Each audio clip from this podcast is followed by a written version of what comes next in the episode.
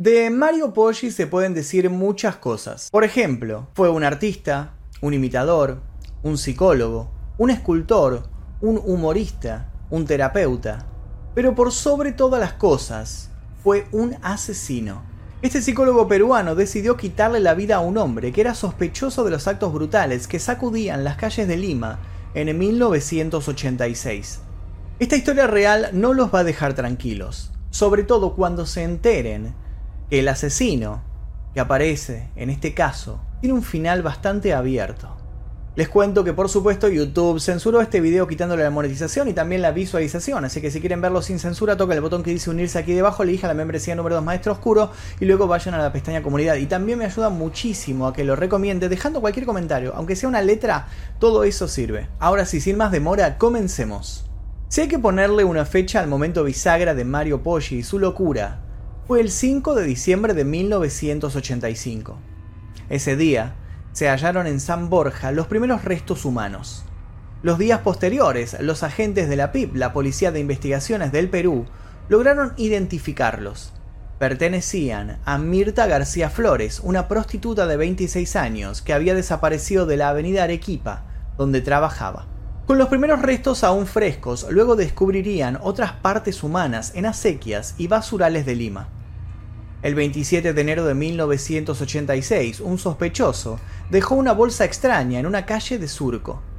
Con toda la gente alertada, no tardaron en investigar y se encontraron con que era un tronco femenino al que le faltaba la pierna y el brazo derecho.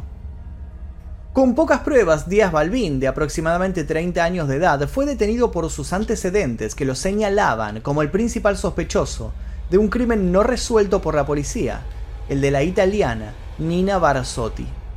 También estaba manchado por la sangre de su tía paterna, Genoveva Díaz, a quien apuñaló repetidas veces en el pecho, junto con dos de sus hijos. Díaz Balbín tenía todas las fichas puestas en él. Por ese delito estuvo privado de su libertad por nueve años en el penal de Lurigancho, pero a partir del 5 de diciembre de 1985, por su buena conducta, se le llegó a permitir salir algunos días por libertad vigilada. Esas fechas coincidían con los hallazgos de las víctimas. La policía casi no tenía dudas, estaba segura de que él era el asesino serial que asolaba la actualidad en Lima. En medio de una reforma policial que trataba de implantar métodos científicos en los interrogatorios policiales, el comandante Víctor Cueto Candela, jefe de la División de Homicidios, decidió buscar a Mario Poggi, quien había sido catedrático en la Escuela de Oficiales de la PIP entre 1981 y 1982. Hasta este momento de la historia se conoce bastante sobre Díaz Balbín, este sospechoso. Pero, ¿quién era este Mario Poggi, este psicólogo que entra en escena? Vamos a conocerlo. Su nombre completo era Mario Augusto Poggi Extremadoiro. Nació en la ciudad de Lima el 3 de marzo de 1943. Su madre, Rosa Extremadoiro, fue la fundadora del colegio San Jorge de Miraflores. Años después, estudió en el Colegio San Julián Barranco, donde fue tildado de genio. Poseía un carácter extrovertido y gracias a él influyó a varias personas de su escuela. En 1960 egresó con honores. Luego estudió en la Universidad Ricardo Palma de Lima, donde recibió un primer título básico de bachiller de psicología. En 1988 consiguió trabajo como psicólogo en la Policía Nacional del Perú, en esa época también se adiestró en el arte de la ventriloquía. Pronto se fue del Perú para seguir sus estudios y correrías por Europa. Emigraba cada cierto tiempo, estuvo por España, por Francia y por Italia. Pasó por las facultades de medicina de las universidades de Ferrara y de Hamburgo. Estudió arquitectura y bellas artes en la Academia Real e Instituto Superior de Lieja. Estudió criminología en la Universidad Católica de Lovaina, en Bélgica. Además, podía hablar cuatro idiomas. Por esos años escribió dos libros. Mi primer pajazo de 1970 y Solo sé que soy un imbécil de 1975. Sin lugar a dudas, Mario Poggi tenía un currículum inmenso y era el hombre indicado para interrogar a este sospechoso, ¿o no? Como decía anteriormente, Ángel Antonio Díaz Balbín estuvo detenido en el penal de Lurigancho, una prisión de hombres ubicada en las afueras de Lima y considerada hoy la más poblada de Latinoamérica. Sus salidas transitorias por buena conducta coincidieron con los crímenes que amenazaban las calles del Perú. Por sus antecedentes penales, lo llamaban el vampiro de Breña. La prensa no le concedió la inocencia, lo denominaron rápidamente el descuartizador de Lima. Bastaba su confesión para enjuiciarlo, aplacar el pavor ciudadano y archivar el expediente. Mario Poggi, que para ese entonces tenía 42 años y estaba sin trabajo, al ser convocado para conseguir la confesión de este sospechoso, no lo dudó ni siquiera un segundo. El comisario de apellido Araujo le indicó, el sospechoso está detenido, doctor. Solo debe ir el lunes a las oficinas de la avenida Wilson y comenzar. El criminólogo debía trazar un perfil psicológico del presunto descuartizador de mujeres o rescatar parte de la confesión de los asesinatos. En apenas dos encuentros aseguró que Ángel Díaz Balbín era el responsable de los crímenes. Pero por otro lado el sospechoso no reconoció en ningún momento la culpabilidad. A partir de sus silencios y aprovechando que nadie le había puesto un límite, el psicólogo acudió a diferentes técnicas de interrogaciones. Le quitó la comida y le mostraba fotografías de los cuerpos desmembrados. Lo provocó con métodos científicos instrumentados durante la Segunda Guerra Mundial, sin conseguir más que silencio e indiferencia. El acusado era dócil, pero completamente hermético. Al cuarto día, Poggi perdió aún más la cordura. En medio de los actos trastornados que voy a contar a continuación, Poggi se involucró con el medio local llamado El Comercio. En la nota realizada se narró que el terapeuta recurrió al periodista Jorge Salazar de la revista Caretas para ofrecerle la primicia, y que sus palabras textuales fueron, Puedo certificar que él es el descuartizador, he realizado muchas pruebas psicológicas y científicas, es un peligro, por otro lado, los policías no confiaban para nada en su conclusión tan precipitada y le exigieron pruebas incriminatorias. Por supuesto que en toda esta historia tan extraña no podía faltar el dinero. Mario Poggi le ofreció a los medios de comunicación varios VHS en donde había grabado todas estas, estas interrogatorios, todas estas preguntas que él le hacía al sospechoso y les vendió estos cassettes por muchísimo dinero.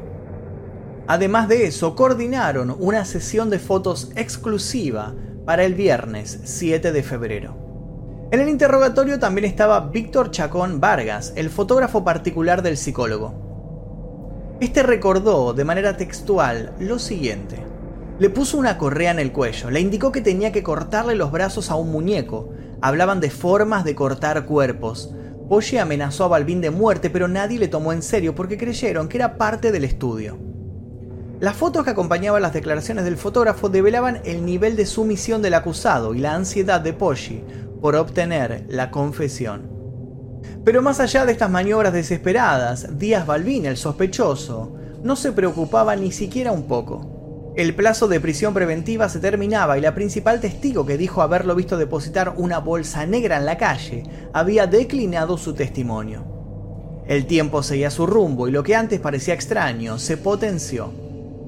El sábado 8 de febrero de 1986, Mario Poggi le mostró dibujos que el acusado debía interpretar, pero esta estrategia tampoco sirvió. No había manera de que el sospechoso ratificara las versiones que se intuían. La sociedad necesitaba calmar el miedo con el sospechoso metido en la cárcel de por vida. Fue la noche del domingo 9 de febrero cuando el psicólogo se volvió completamente loco. Poggi le pidió intimidad al guardia para aplicar una técnica del tratamiento. En el cuarto de interrogatorios de la dependencia de la policía local, Poggi y Balbín se quedaron solos. El detenido estaba esposado con las manos en la espalda. Como si fuera parte de la tercera temporada de Mindhunter, el grabador tomó el diálogo previo al homicidio. Así, no te muevas, no te muevas, no te muevas, asesino. Asesino, asesino. Ya no matarás a nadie, asesino maldito. Este acto homicida fue publicado al año siguiente en el libro Oshi, La verdad del caso, escrito por Jorge Salazar. El psicólogo había matado al sospechoso. Le había ajustado la correa de su cinturón sobre el cuello del acusado y presionó hasta el final. Años después diría que mientras agonizaba, el acusado confesó los crímenes. En esa época hubo muchas hipótesis, incluso algunos periodistas se aventuraron a decir que el psicólogo había recibido ayuda policial para su crimen.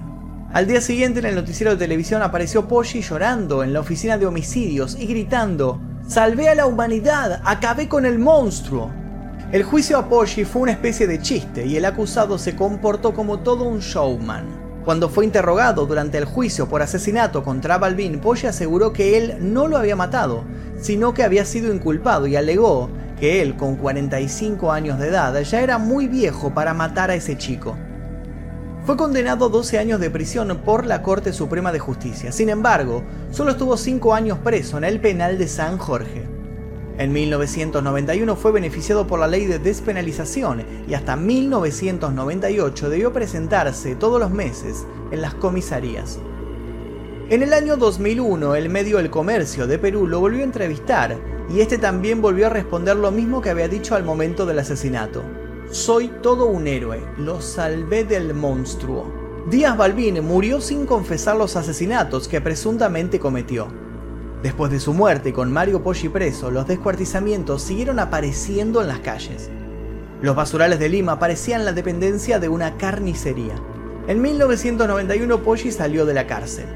Decidió vivir alejado de la psicología, se hizo llamar loco y se tiñó el pelo de color verde. Con los trajes coloridos y el pelo de este color parecía una especie de guasón. A partir de ese momento se convirtió en una celebridad. Fue invitado a lo que se conoce como la TV basura. Los programas, que tenían pocas audiencias, se frotaban las manos con este invitado mediático. Seis años después, en 1997, publicó su autobiografía, Yo solo sé que soy un imbécil. Una pésima edición con letra verde, errores ortográficos, tipográficos y de edición. La editorial, a modo de defensa, aclaró que se había dejado de esa manera para respetar el mensaje original. El libro consta de un capítulo inicial con citas delirantes, algunos pasajes de su vida y al pasar las páginas repletas de sinsentidos, aparece un capítulo final con sus dibujos y con las críticas de arte hechas a sus esculturas. Como si el libro fuese demasiado, en el año 2000 Poggi actuó haciendo de sí mismo en la filmación del largometraje Mi crimen al desnudo de Leónidas Segarra, que se estrenó en 2001. El proyecto había comenzado en 1998 cuando un grupo de estudiantes de cine quiso llevar a la pantalla grande la historia del asesinato del criminal en serie, Ángel Díaz Balbín, en manos del psicólogo Mario Poggi. Segarra fue invitado a participar del proyecto como director, el film se financió mediante préstamos. Los equipos se adquirieron en convenio con una productora. El presupuesto fue bajísimo, solamente 11 mil dólares. Y por eso, según la versión de Segarra, se llegó a un acuerdo con los actores para pagarles cuando la película se comercializara y se recuperara la inversión. Además, en la película participó la conocida cantante La Tigresa del Oriente. Sí, escucharon bien, La Tigresa del Oriente, la que luego se hizo popular en YouTube, aparece haciendo un pequeño papel de una chica llamada Magalí Medina. En ese momento la tigresa no era lo que conocemos ahora y la fama todavía no había llegado a su vida. Mi crimen al desnudo se estrenó en dos cines limeños, Excelsior y Tacna. La campaña publicitaria directamente no existió y solo se explotó la popularidad de las vedettes que participaron en la película. La inversión no se recuperó en su totalidad y para salir de las deudas se lanzó un remake con el nombre, por demás sugerente, de Vedettes al desnudo. Poggi no podía quedarse quieto. Lo que antes tenía de genio en su decadencia se había transformado en lo más bizarro. En 2006 intentó sin éxito armar un partido político para postularse a la presidencia del Perú. Hasta ese momento los medios de comunicación utilizaron su personaje para ganar espectadores y con un poco de morbo también para burlarse. Cuando estos se cansaron del asesino, Poggi terminó sus días como vendedor ambulante, cantando, hablando y vendiendo sus libros en el Parque Kennedy, en el distrito de Miraflores, en Lima. Su última aparición en TV fue en el programa del periodista Jaime Bailey, acusándolo de haber abandonado a un supuesto hijo. Luego de eso, se mantuvo en una aparente tranquilidad, viviendo en la plaza que fue su hogar durante los últimos años. Según su hermano, la noche del jueves 25 de febrero de 2016, Mario Poggi sufrió un infarto cardíaco. Fue trasladado al hospital Casimiro Ulloa, al día siguiente falleció a causa de un infarto, cinco días antes de cumplir los 73 años. Sin lugar a dudas, Mario Poggi es y será recordado por muchísima gente. La justicia por mano propia, el asesinato, la locura, su estrafalaria forma de ser y su versatilidad a la hora de dialogar lo mantendrán vivo en diferentes historias reales. Pero lo más perturbador de todo esto es que Mario Poggi desvió rotundamente la investigación del caso y que el verdadero descuartizador de Lima tal vez todavía siga en libertad. Si les interesó este caso, les pido por favor que dejen su like, se suscriban. Les recuerdo que pueden ver la versión sin censura tocando el botón que dice unirse aquí debajo, eligiendo la membresía número 2 Maestro Oscuro y luego dirigiéndose a la pestaña comunidad aquí en el canal. Los invito también a dejar un comentario, cualquier comentario sirve, aunque sea una letra, para que YouTube vea que hay gente participando en el video y lo recomiende en el inicio. Si no les llegan notificaciones o no les aparecen, bueno, toquen ahí en la campanita a ver si algo funciona. Además de eso, les dejo un par de recomendaciones dando vueltas por aquí para que sigan haciendo maratón en mi canal. Mi nombre es Magnum Mephisto, nosotros nos veremos seguramente en el próximo video. Adiós.